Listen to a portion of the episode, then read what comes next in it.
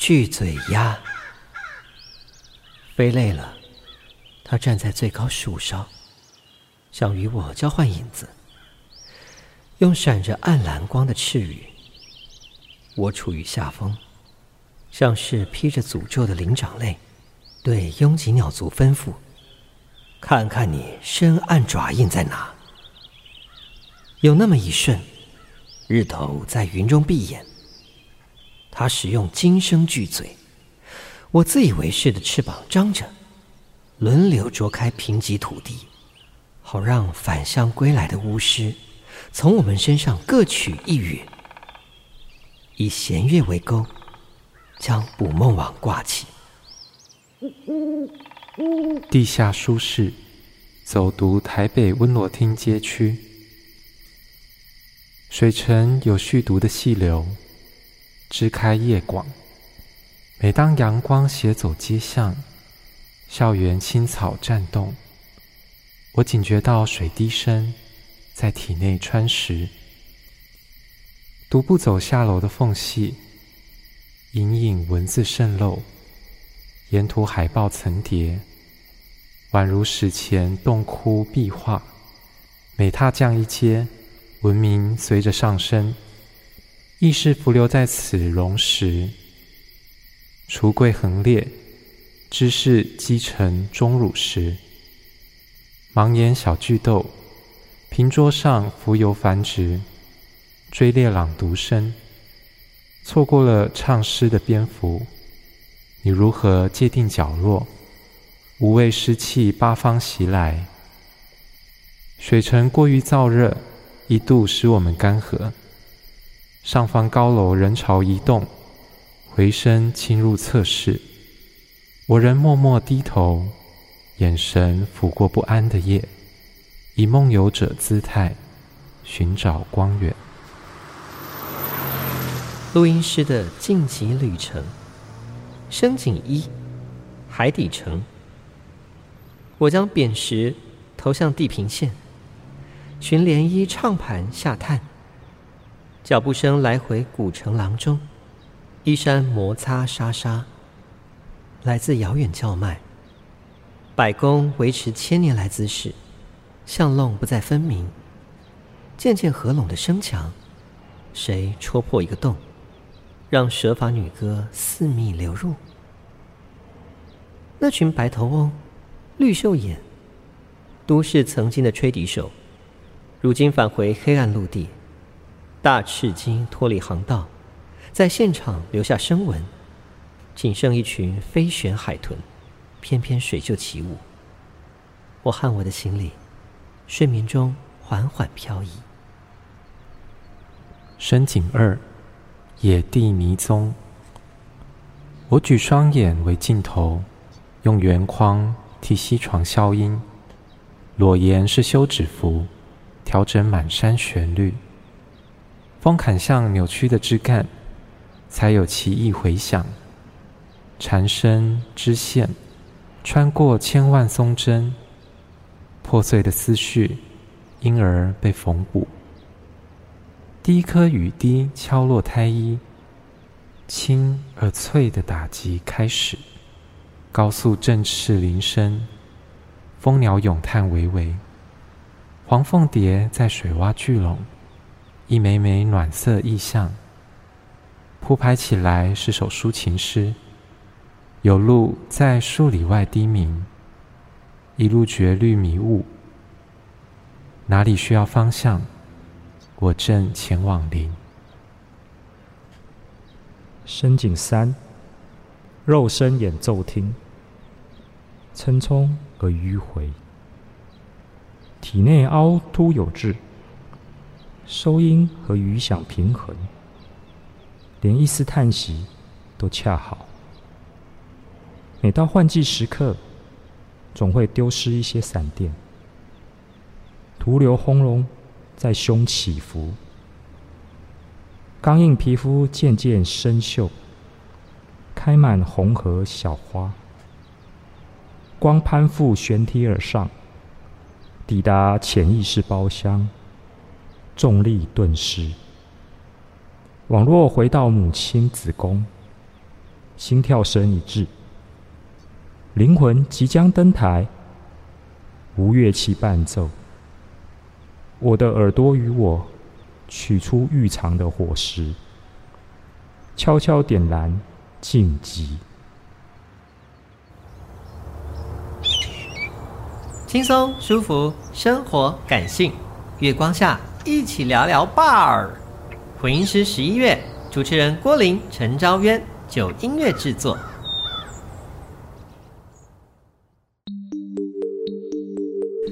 欢迎来到月光聊聊 BAR，我是郭林，我是昭渊。宜兰在地有一个大名鼎鼎的诗社，叫做歪仔歪诗社。然后他们在二零二一年呢出了新一集的诗刊，当时呢。我就跟一群朋友，包含煮雪的人，我们就去了一趟宜兰，然后呢，在现场做了诗吟读的演出。然后那次宜兰之行，我的印象就非常深刻，嗯，因为就不光是宜兰那里的景色，就是有水有雨，然后有水田啊什么的，就是然后又下雨，那个雨就是让整个宜兰都是湿湿绵绵的那种感觉。所以宜兰的雨是舒服的，是舒服的，是适宜的，不会让人家觉得很闷热。台北就是闷闷的，有没有？嗯，它就很凉爽。然后在那里遇到的人啊，包含像小舅、沈志荣社长，还有刘三变，以及依林，还有魏婷等等的，以及就是我们今天的来宾，让我们热烈欢迎曹尼。啊、呃，大家好，我是曹尼，今天从宜兰来到这边，嗯、然后谢谢大家来听我，的，来跟跟大家聊一聊。嗯，你太客气了啦。你是今天是特地来台北，对不对？其实我从昨天就来了，对哦、来是也来台北玩，对，来台北跟朋友这样子聊一聊，嗯、然后就待到今天。我想说今天也也可以过来看一看，嗯，就来聊聊看。就是我们主要今天是以你的《小千禧》这本书为主，嗯、然后也顺便就是聊聊你的。呃，你一路以来创作历程，因为虽然我们二零二一年开始认识，但是因为毕竟你在宜兰，我们在台北，就比较少有机会能够有这样深深聊的机会吧。对啊，那首先呢，就先问一下，就是曹宁兄，因为你呃第一本书其实酝酿了很长一段时间，对，然后那个时候你是为什么会就是让自己这么这么久的时间才开始出第一本诗集？其实那个时候一直在找，其实那时候我觉得东西还没有到一个成熟的一个状态，嗯，然后一直到我研究所毕业，我研究所是念东华华文创作的，嗯嗯嗯，然后那个时候我的的作品开始有一个雏形，然后那个时候毕业差不多也应该要出一本诗集，只不过中间其实投了一些一些出版社，他们都有些。疑虑啦，或者是他们可能没有打算要出，所以拖了很久啊。最终是由、嗯、最终是由那个斑马斑马线来帮我出，然后我就能够出。那、嗯、时间其实作品的那个跨幅其实还蛮大的。对啊，对，但是其实它它是我研究所的毕业作品的雏形。嗯，研究所毕业作品，所以那时候已经基本上已经有很多大量的诗都已经是。在那个时候创作的，对，那个时候就已经创作了，然后就删删减减，然后一直到《越强者》这本诗集才比较完整一点。《越强者》是在二零一四年一六一六才出版，其实它早在二零一三一四就已经定型了，嗯，嗯，然后一直到一六才出版，对，然后后来第二本诗就很快了。第二本诗就比较快一点，嗯，二零二零二零二零年就出版，四年之后就出版了。嗯、那我们就回到最初好了，就是你是从什么时候开始啊？你就开始对写诗是有感觉的？其实算是一个蛮蛮特别的偶发事件，就是大家高中大家都写过周记嘛，嗯，然后周记的时候，那时候导导师都会要求要写满周记啊，嗯。他那时候又又觉得写周记写的满满的，我不知道写什么，然后我就开始写一些分行的东西，然后企图来躲避那个字数。然后我那时候自认为说啊，那个就是诗吧，分行的东西。然后很有趣的是，我们导师看到他还觉得可以接受，嗯，然后他还要我在班上读给大家听。他没有发现你背后的企图，本来是想要混过去，并没有哎、欸，因为我们的导师是国文老师，他。对文学基本上一向很鼓励，嗯哼。然后他在我写完之后，他还送了我那个余光中的诗集，嗯，然后还有罗青罗青写的那一本诗论，从徐志摩到余光中这一本。啊，我读了之后才知道说，原来写诗是这样的东西，嗯，那那就开始想说，哎，继续写下去了，嗯，那你那个时候就所以就受到余光中，受到受到他们的诗的影响是最多吗？其实不是余光中，其实是其实罗青那一本诗是给我的一个概念的，就是一个概念。那我到大学去想说，那时候我学姐在那个系刊上当编辑，嗯、然后因为我是他学弟，他说：“哎、欸，曹志田你会写，你就来投个稿吧。”嗯，但是我发现到我。我想说，我的实力不知道够不够，然后我就去参加那时候的台师大的喷泉诗社，嗯，然后那是写现代诗嘛，然后我就加入。我发现到，因为他们毕竟是国文系为主，他们写的都很好，我才觉得说啊，自己以前写的东西都只是分行分行的东西而已，所以他开始在修炼。我们现在讲到的时间是是大学的时期，对，这时候就到大学。其实大学的时候还不是很成熟，嗯，然后因为加入诗社之后开始就。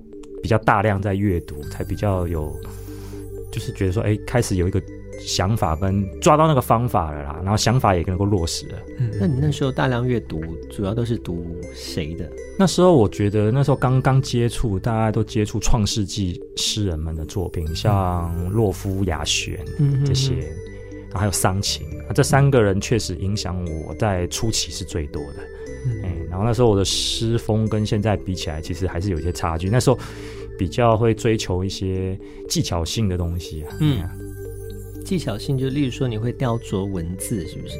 还有那种超现实的意象，影响我最深。对，那主题呢？你大概都是主题的话，那时候大学写的主题大概就是写一些比较苦闷的东西。对，大学读书还蛮不是那么容易的，因为我。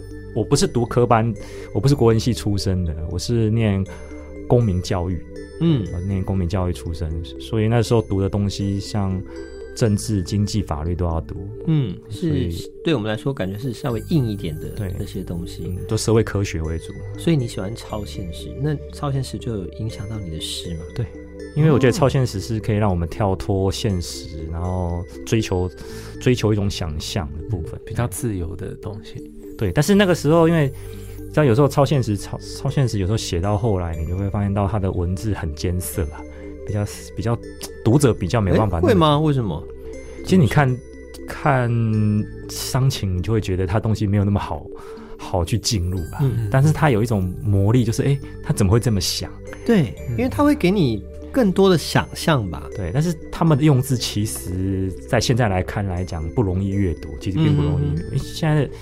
现在年轻人从从两千年以后出生的，几乎也不太读创世纪诗人的作品了吧？对，因为那个已经是就是古早的第一代、第一代的那种感觉，所以你真的要去读的话很，他们是那个环境造成的。因为那个时候在民国五六零年代，那个年代不能随便讲什么嘛，他们就借由创作，嗯、然后隐晦的讲出他们想要追求自由、嗯、追求人的定义。对，嗯，所以那个时候就。从他们的诗中去解读到一些东西吗？嗯，哎，因为也刚好跟你学公民教育有关，对不对？所以你更能够感看得懂他的隐喻。我不知道能不能看得懂，哎，其实说真的，公民教育在我的创作影响性其实没有那么大，只是他提供了我一个看世界的方式，可以跟别人比较不一样而已。嗯，那这也蛮重要的啦。但其实你说公民教育在上公民教育有没有办法推展诗，其实不容易，不容易，因为。这是两个不同的道路啊！但是我在上公民课的时候，每一年的六四这一天，我都会挑一首诗在课堂当中读给同学听，嗯，然后让他们能够理解说那个在那个天安门事件里面发生了什么事情，然后以至于台湾要在未来该怎么做。然后当然他们是听读诗是听得下去啦，但是。历史事件，历史事件可能就离他们太过遥远，但是我还是每一年很坚持的，在六四这一天，如果我有能力，我就读一首诗，嗯，尤其是刘晓波的诗，对，嗯嗯嗯。我想这应该就是你读公民教育之后，对自己身为公民教育老师的一个责任吧？你觉得有自己自己有这样子的责任，必须去带给下一代吗？其实也没有那么理想，就是说。未来是他们要面对的啦，尤其是面对中国这样的一个所谓的专制体制，他们其实都没有那么的没办法那么感受，尤其他们是两千年出生的孩子，基本上是活在一个爱与和平的时代，嗯，所以他们不太理解我们。我们其实都有经历过戒严，对，都是有戒烟，都了解那个状态是怎么情况，嗯。然后想说，如果你都不再继续跟他们讲的话，他们就真的忘了，嗯就这样。对啊，而且因为我们现在对被这个中国文化的影响，其实还蛮深的，嗯嗯，包含娱乐啦，包含各种艺术文化等等的。那你那个时候在写东西，就是还是以诗为主？对，其实我应该这么讲说，其实我写作还是专心在写诗，散文当然会写一点点，但我总觉得是我我写散文比较没有那么能够抓。就抓到诀窍了，嗯，对，抓到诀窍，所以就也不会，例如说想说，哎，我来转换文类来写个小说看看。其实写小说很难哎，因为我喜欢看小说，我就可以理解说写那个小说要写到让人家看得下去，对，对，要建构一个世界其实并不容易。对，然后我觉得写诗可能我可以比较即兴一点，写小说可能要酝酿，而且。你要去扮演那一个样的角色，其实并不是那么容易的，哎呀，所以我蛮佩服小说家的。我我也喜欢看，其实我我的阅读里面还是以小说为主啦。我也是，嗯，我觉得台湾小说很好看，嗯，就是当然还有就很多外文小说也好看了。对，那可以了解一下你的书单吗？书单，小说书单，对，这，就是小说书单。如果像像你。平常在读的小说是哪一类？因为你主要是以翻译小说为主。嗯，例如说呢，像最近也不是最近，就是说一时想不到，一时对，有时候读到自己都会忘记。不过我还是推荐一下好了，我觉得我比较喜欢有一点知识性的小说。哦，不是那种纯粹的，例如说超现实魔幻啊，那个没有，我比较喜欢有一点带一点知识性的小说，就是。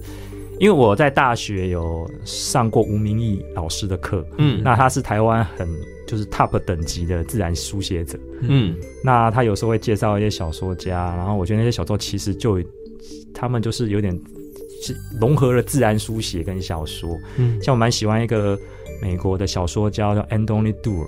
他写过那最有名的那本是《十倍的人》嘛，嗯，然后那本里面他就用了非常多自然科学的知识融入在小说里面，但是他的文字是诗意的，哦，你可以理解吗？他他很冲突，他的知识是很硬的知识，但是他的文字很诗意，他他有办法把这两个融合在一起。嗯，那我觉得哇，这个这样的小说家真的是超越我们的想象，哎呀，所以他等于用诗的口吻讲。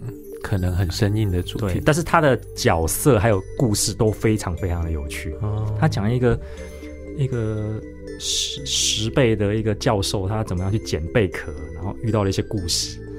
他他是短篇小说啊，但他也有长篇的。嗯，对。但是我如果要推荐的话，我我会推荐这一位，我觉得蛮特别。台湾也没有这种入比较少这种入数的人。嗯。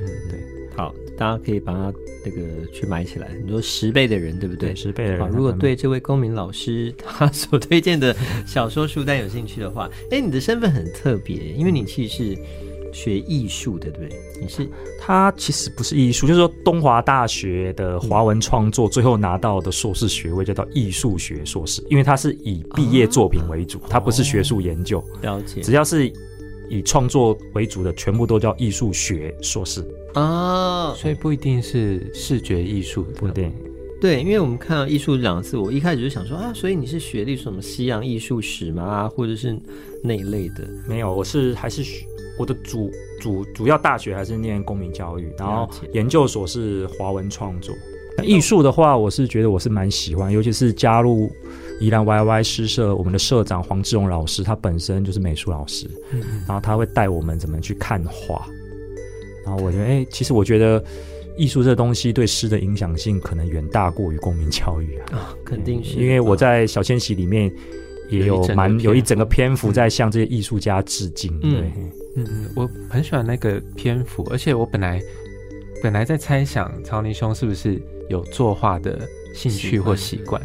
因为我发现你的文字就是下笔很干净，嗯，有点像在画水彩那样，就是可能呃渲染了很多颜料，但是颜色不会脏乱，所以我就想说是不是？哎、欸，你很会形容哎，就是是不是有这种 是这个意思？创作的个性这样习惯。你平常会画画吗？其实我都不太会画画，你也不写毛笔，我也不写，以前国小学过写，但后来国中就卖，再也没有书法，他就没并没有因为社长善于写毛笔，就跟着他到社里练一下。写毛笔非常难，远超出你的想象的难。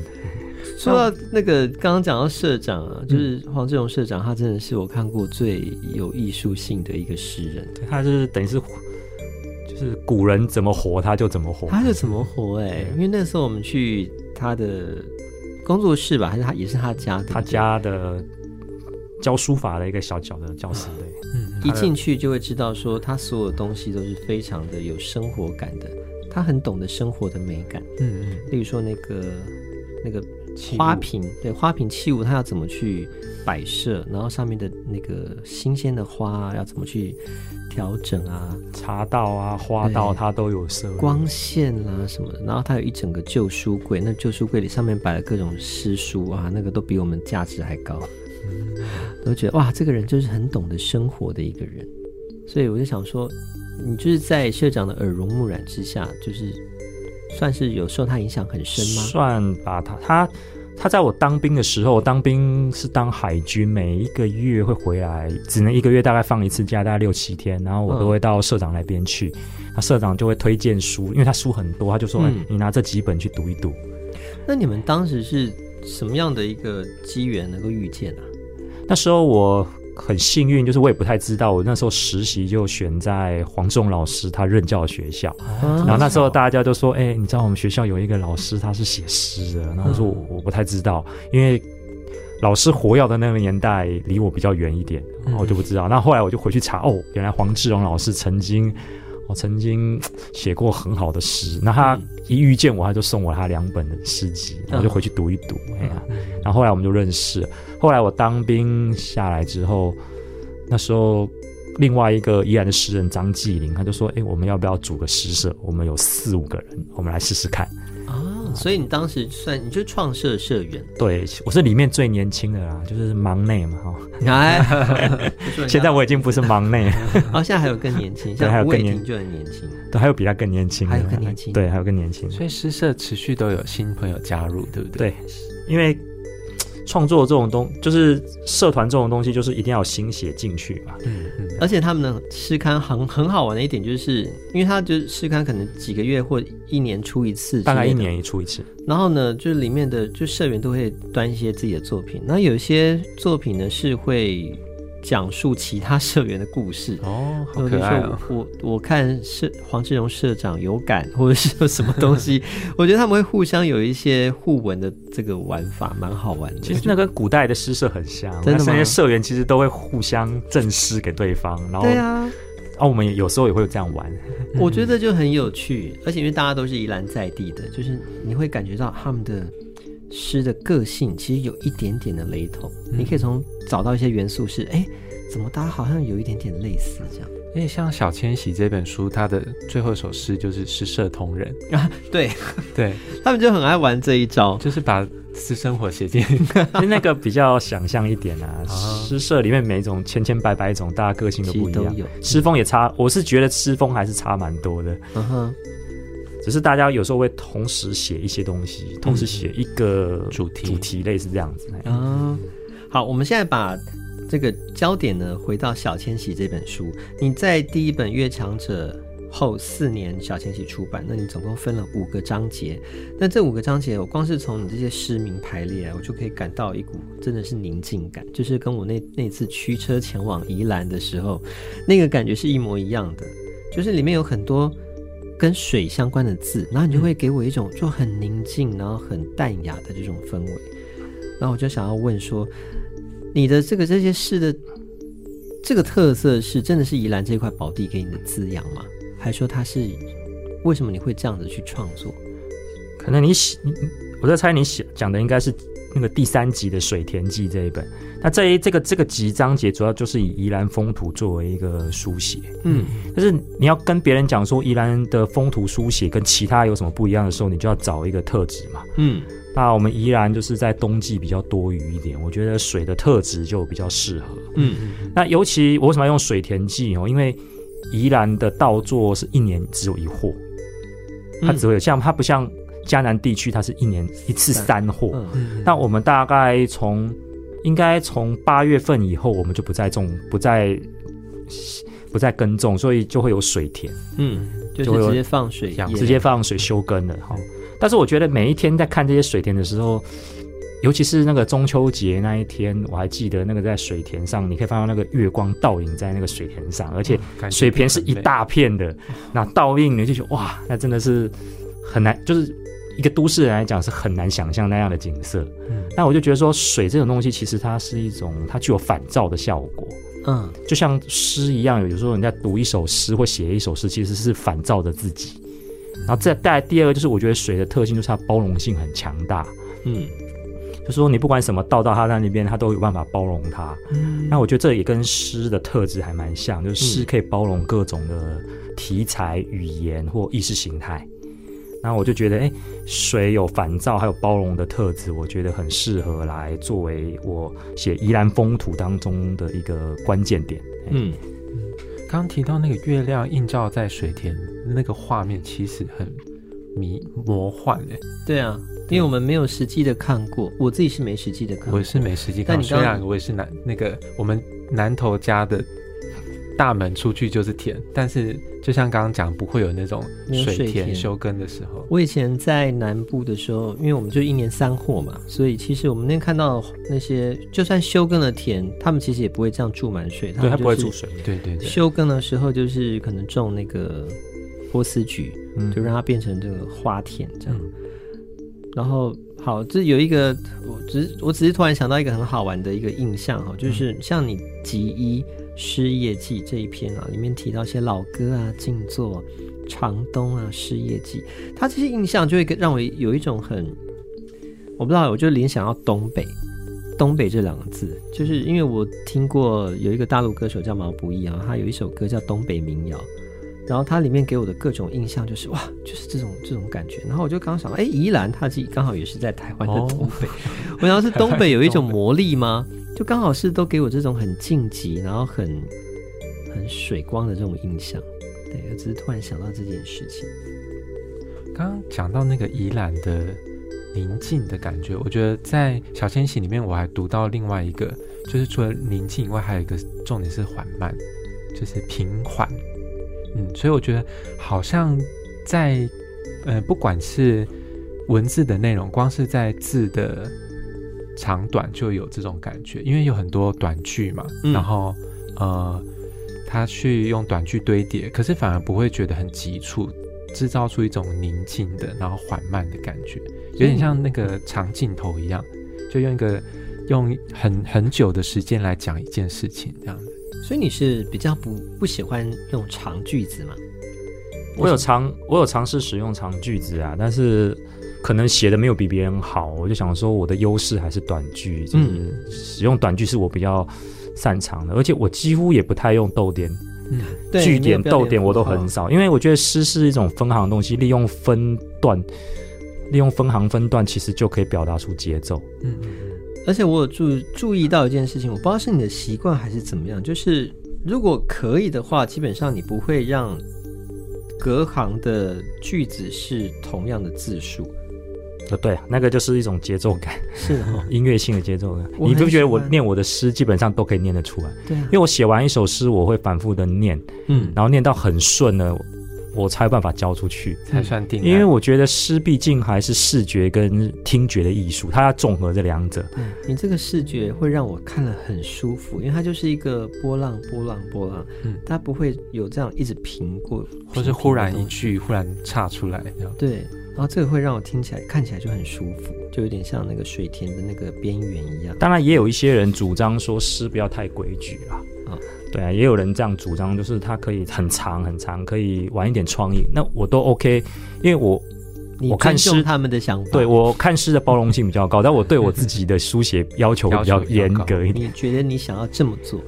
因为我想说，让整本的风格性较为统一一点。因为我第一本的《越强者》风格就较为多元，变化也比较多啊。所以第二本我就想要让它风格统一一点。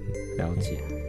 那还有再就是你的集三，集三的话就是我们刚刚读的这个巨嘴鸭了。嗯，好，我刚刚讲到巨嘴鸭，我为什么会选择这一首读？因为我觉得它是一首我在小千禧里面看到的相当风格迥异的一首诗，我真的觉得它有一点点中二，然后那种中二感就是哇，我是在玩电动吗？然后 我甚至可以看到那个很鲜明的那种魔兽就在那那里出现的感觉。然后最近不是很流行一部电影叫《苍鹭与少年》，我从它也看到《苍鹭与少年》的影子，或是不应该我从《苍鹭与少年》看到这首诗的影子。我可以请你为我稍微解析一下这首诗吗？你当时是怎么创作的？其实这首诗哦，是因为我到日本的北海道去旅行的时候，嗯，然后就是巨嘴鸭在台湾其实比较少见，它比较会靠近山山上才看得见。哎，等等，我以为巨嘴鸭是一个幻想出来的，没有，它是真实，就像神奇宝贝那样的。或对啊，或是苍鹭少女，它是真的存在的生物，它真的还蛮大的，你说像巨嘴鸟那种？哦，没有，大嘴鸟，它基本上比鸡再小一点而已。朱雪，现场有人支援。朱雪，他在支援。我在札幌的那个中岛公园，他们基本上是会飞下来跟人要食物的。哦，像鸽子这样子。但它就是乌鸦，对不对？它是对，它跟它那它比乌鸦大非常多。没因为北海到北海道的任何生物，因为纬度高的关系，它们都会比较大一点。好像蟑螂也会比较大。对，什么东西都很大。嗯，是蟑？哎，北海道没有蟑螂。北海道没有蟑螂，因为我看过北海道的。女生，然后他们看到来自南部的蟑螂，他们看，哎，哪里可的？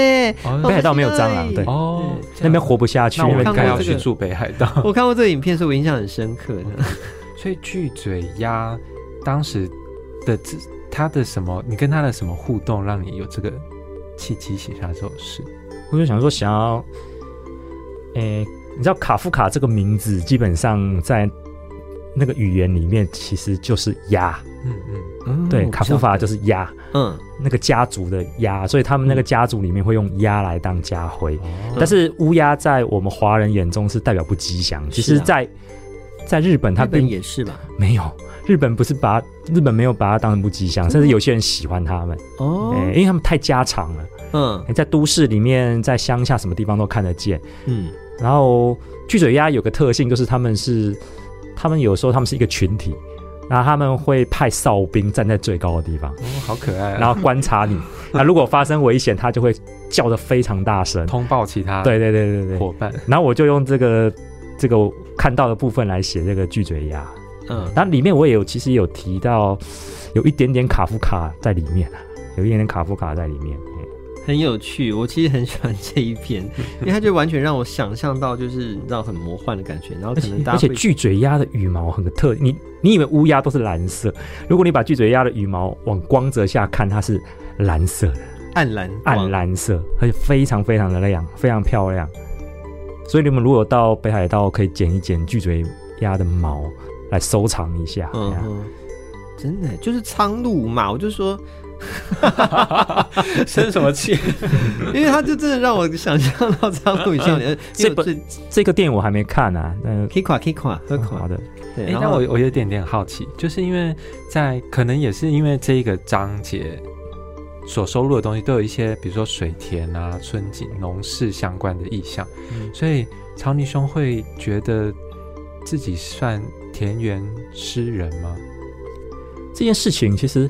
向阳在看我的诗集的时候，他想要为我写序。有，他前面有提到，他其实说我们在写田园，基本上已经写到某个程度了。嗯，然后他看到了一个新的可能性啊。嗯嗯。但我不知道他的新的可能性是什么，我就写写看。因为其实台湾已经农村文化基本上是消失的了。对啊，基本上是消失的。农村已经在宜兰是支离破碎了。那我觉得我想要去重建以前的那个宜兰的比较完整的那个农村跟田园，对。但里面我也有在在感叹我们的农村消失这件事情。嗯。那这件事情可能是让向阳觉得这是一个新的田园的书写。嗯嗯。所以这些对田园的想象，呃，应该说这些田园调性的诗，其实某一部分也投射蛮多想象的，对不对？其实有些是想象，有些是真实。像那个像农舍盖这件事情啊，依然盖了非常非常多农舍，炒作土地。其实在，在但是真实发生，因为我就住在宜兰三星嘛，嗯、我们那个地方是农舍非常多的地方。就看农舍以前，我们都会想象就是那个红砖 红砖瓦。对，你们觉得农舍应该就是农人会，但宜兰的农舍都是退休的人去买的，这几乎是豪华农舍。对对。然后在水田记这篇，我其实注意到是他的第一篇蛮有趣，第一篇是秋叶原。但但跟日本秋叶原有关，对，因为一一开始我想说，哎，怎么会在这边写了一个日本的秋叶原？哈巴拉根本就不是这件事。对，所以我就是如果只从那个我刚刚讲巨嘴鸭跟秋叶原，我就会想说啊，曹尼兄原来就是一个大宅男嘛，哈日族，他就是他是 otaku 啊，他就喜欢动漫画之类的。但也你也的确是喜欢动漫文化，我喜欢动漫，但我没有去过东京。那这一个秋叶原，他讲的意象大概是？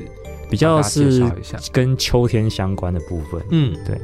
其实我发现到在台湾这个土地，其实秋天的感觉不是那么明显，嗯，确实，因为我们的四季基本上变化不是那么大，嗯，就是就以夏跟冬为主，对，变化没有那么大。你如果去中国看，你他们就发很明显感受到秋是什么东西，冬是什么都很明显。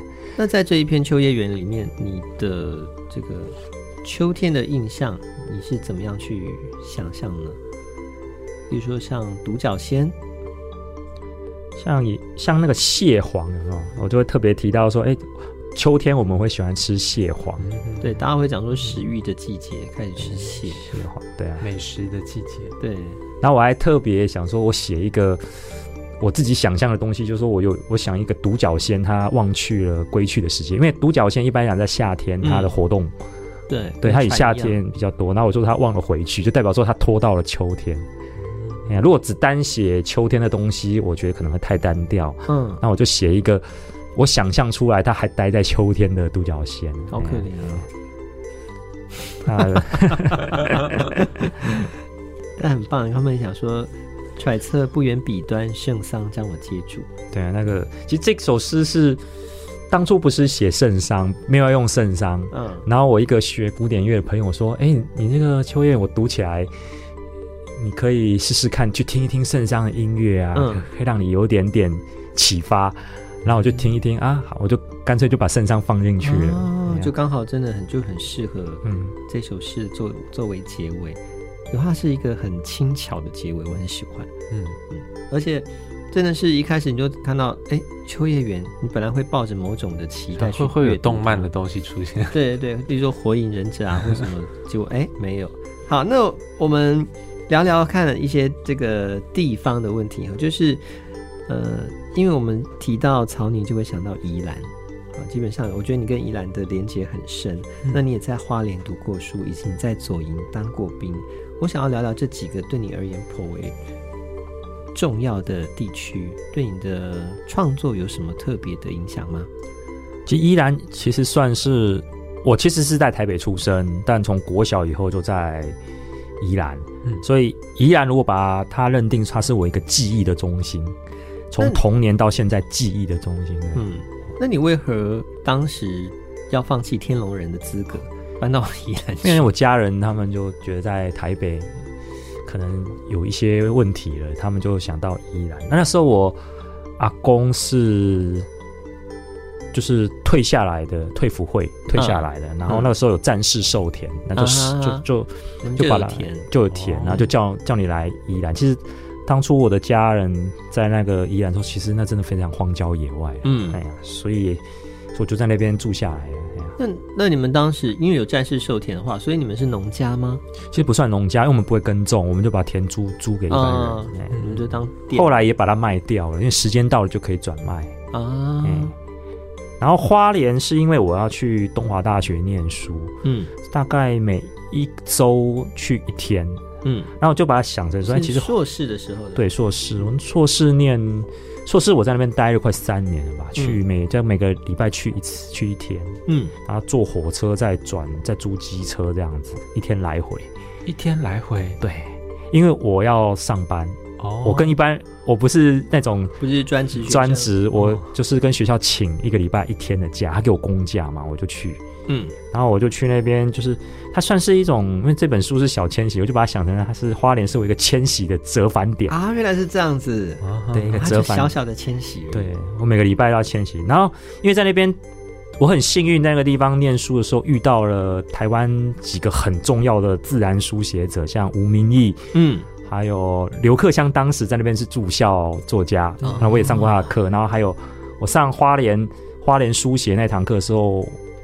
也刚好遇到廖鸿基，哦，你想象一个人可以同时遇到吴明义、廖鸿基，有太难得了。对啊，对，所以花莲对我来讲简直就是自然书写的原乡啊！真的哎，你说什么海洋啦、铁道啦，什么东西都在那边收罗起来了哎。所以我有从他们跟着他们上课，其实让我得到不少自然书写的 idea。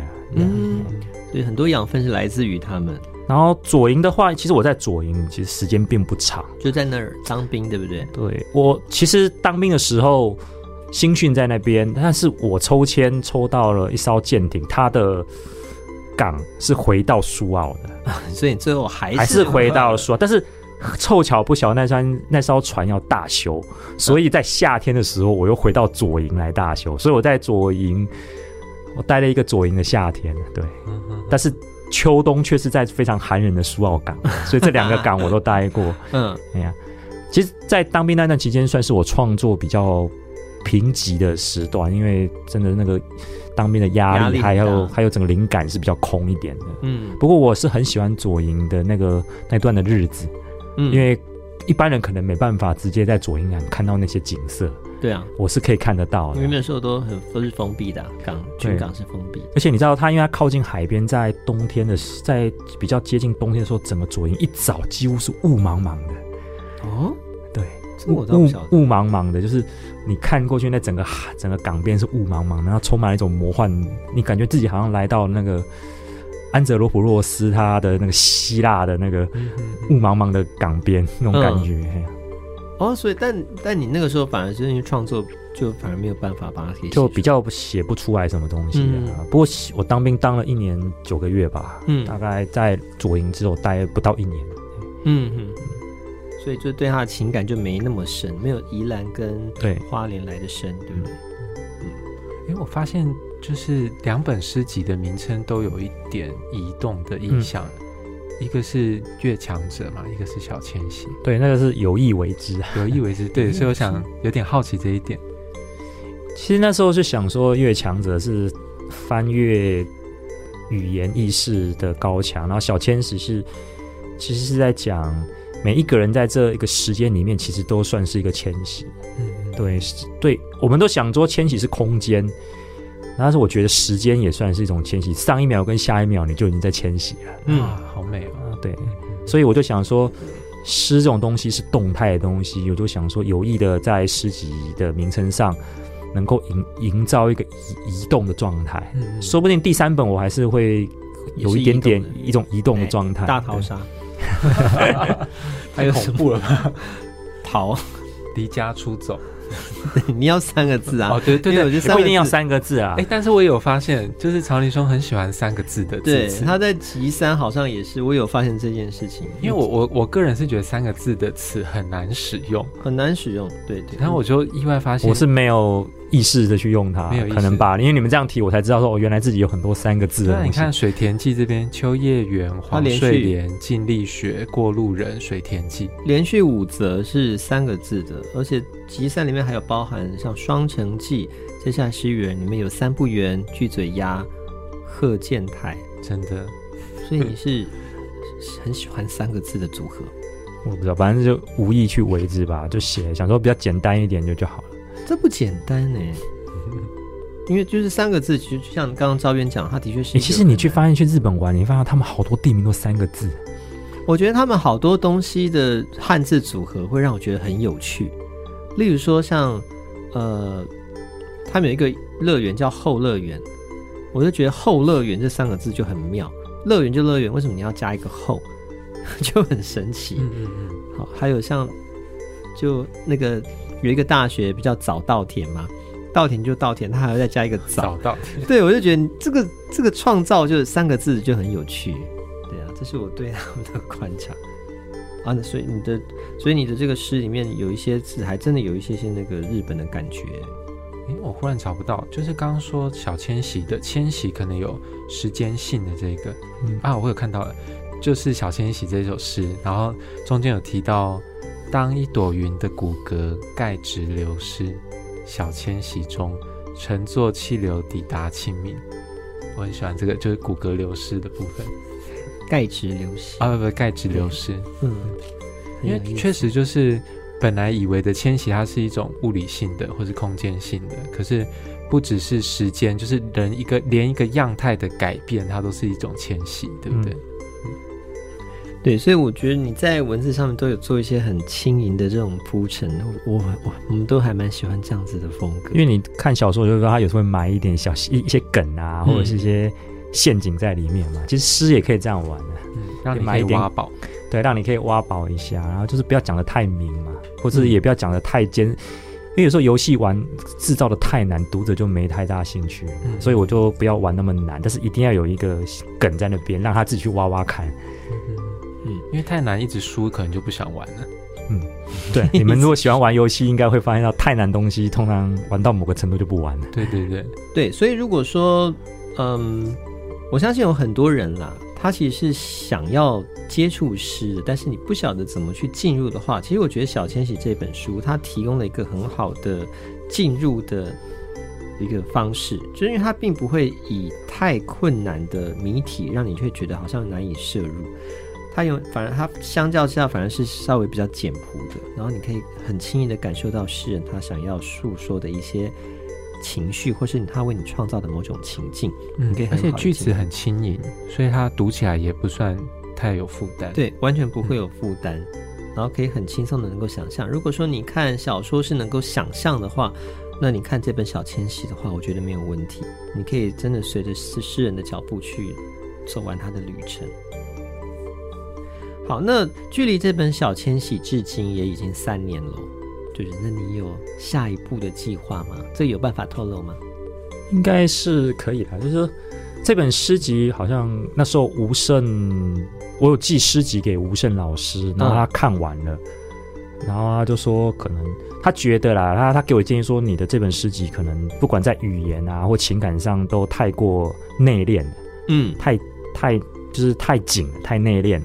嗯、他说你可以尝试，他他就讲他自己，他说他以前哦就是写的太放了。写的太放，他现在想要缩回来，但他说我的话是太紧了。他说建议我可能下一步可以再放一点点，但我觉得这可能也是跟诗人的个性有关吧。对啊，但是他的建议我是停下有听啦，我就想说应该不管在题材上还是语言上，可以不要不要那么紧也是可以啦。我下一本可能会尝试再松一些些，但是我觉得这这个里面可能。可能在写艺术的部分来讲，我觉得还可以再深入一点。嗯，所以可能下一本还是会延续的这一本的某一些主题继续写下去，只是说语言上可以一松一紧，一松一紧，让它更有弹性一点。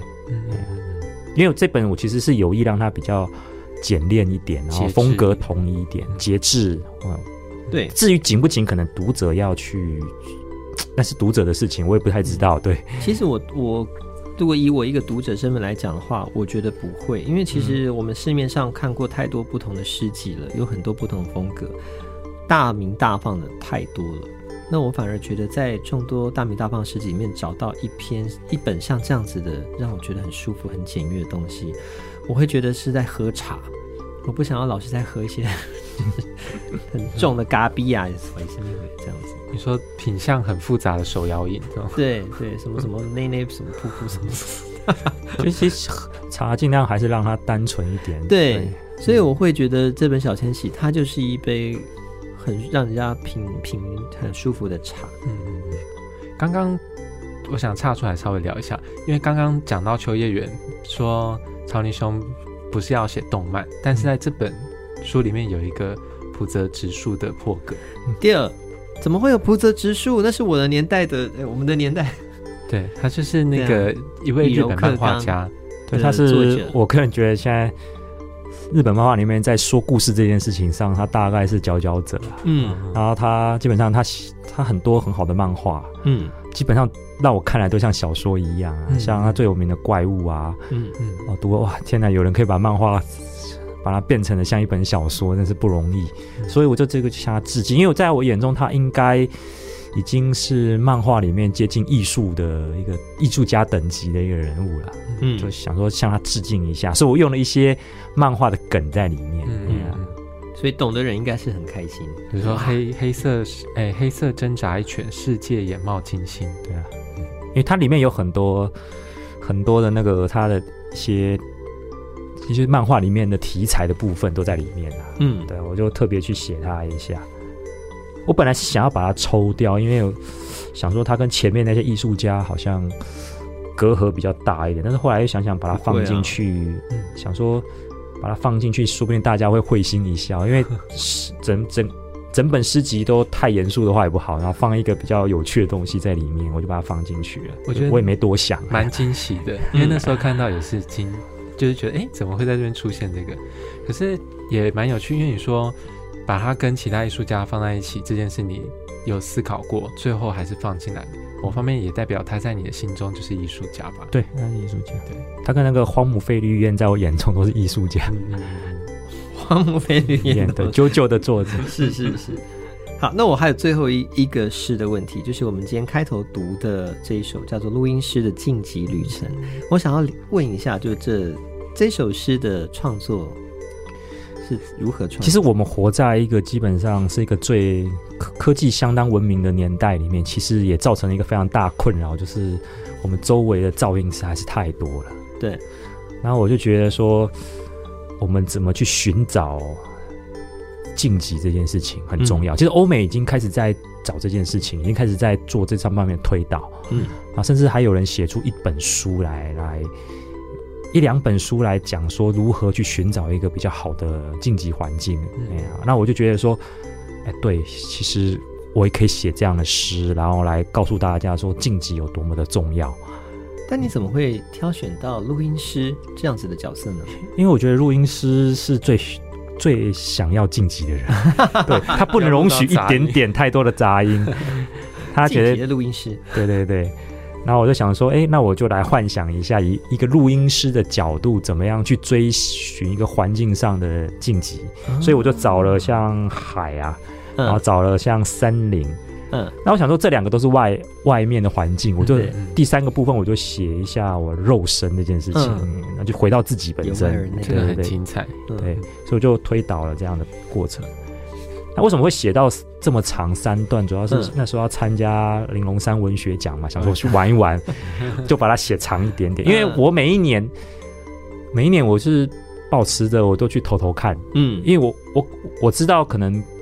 可能就是说，可能有人会喜欢，有人不喜欢。但是我都，因为我我写诗会比较相对来讲较短一点点，然后所以我就每一年勉强自己要写一首长的，然后去参加林龙三，嗯、因为林龙三有个契机，有个诱因，然后我就写长一点。对，而且他有要求是五十行吗？对啊，然后我就写写看，嗯，每一年都试试看，反正没中我也没差，至少我有一首，每一年都有一首长诗，我就可以放到诗集里面，嗯、也是算是挑战自己吧。嗯，哎呀，但是不求，我是没有求奖，只是觉得说它是一个。可以规范我写长诗的一个诱因，对，了解。好，那我们今天很荣幸能够请到草尼兄来到这个月光聊聊 Bar，来跟我们聊小千玺以及你的创作旅程。那当然很希望你下一本不要太久，希望因为。有各位帮我 push 一下，我可能会 比较会写，帮我有时候写起来比较懒散一点的。需要，需要，我觉得我们可能需要你赶快出哈，让我们在这个诗现在就是在纷乱的诗道中，让我们找到一一丝这个清静的这个诗集。好，谢谢啊，就是隔了三年还有人愿意来谈这本诗，我觉得是非常不容易，因为大家就比较喜欢看新一点的东西啊。但是诗这本诗就很隽永。嗯，所以我觉得对，可以用到隽永隽隽永的作品，不管什么时间都很想推荐给大家。嗯，谢谢。因为我觉得我跟大家一样，我觉得看刚开始看一本诗，其实其实有时候会被它震撼，但是如果你隔十年再来看，有些东西早就已经流掉了。嗯、但有些东西它还一直存留下来的话，是非常不容易。嗯、所以我常常跟学生讲说：“哦，你觉得这首诗写的很好，没关系，你十年后再来看，如果它还是如此的好，代表说。”代表说它真的很经典。如果你十年之后再看，就哎，这好像没什么了。那大概大概就是那样子了。哎呀，哦、十年是我觉得一首诗能够耐久可以看得出它经典的地方。哎，哇，今天听到一个很重要的讯息，我回去看一下我写的诗。我觉得这也是在砥砺我们了哈，就是我们大家都还是在努力中。果之城写完一首诗会放十年，再决定要不要发表。但 人生有多少个十年可以让他这样子等？好，OK。那如果喜欢曹尼这位诗人的话呢，就欢迎购买他的诗集。我有上网查了一下，好，在博客来、在成品线上都还有可以买得到。呃，另外呢，如果你想要呃知道曹尼最新的动态的话，要怎么找你呢？可能就在脸书上搜寻曹尼就应该可以，就可以找得到。对对对，应该有四五个，但。你可以看到那个文章会比较多的那个就是我，其他都是假账号比较多了。好，我们会把那个你的追踪账号放在我们的 IG 里哈，大家有兴趣的话也可以去看一下。好，那也可以多多追踪 Y 仔 Y 诗社哈。OK，那今天谢谢曹立兄来玩，好，谢谢两位，谢谢，那我们下次见喽，拜拜，拜拜，拜拜。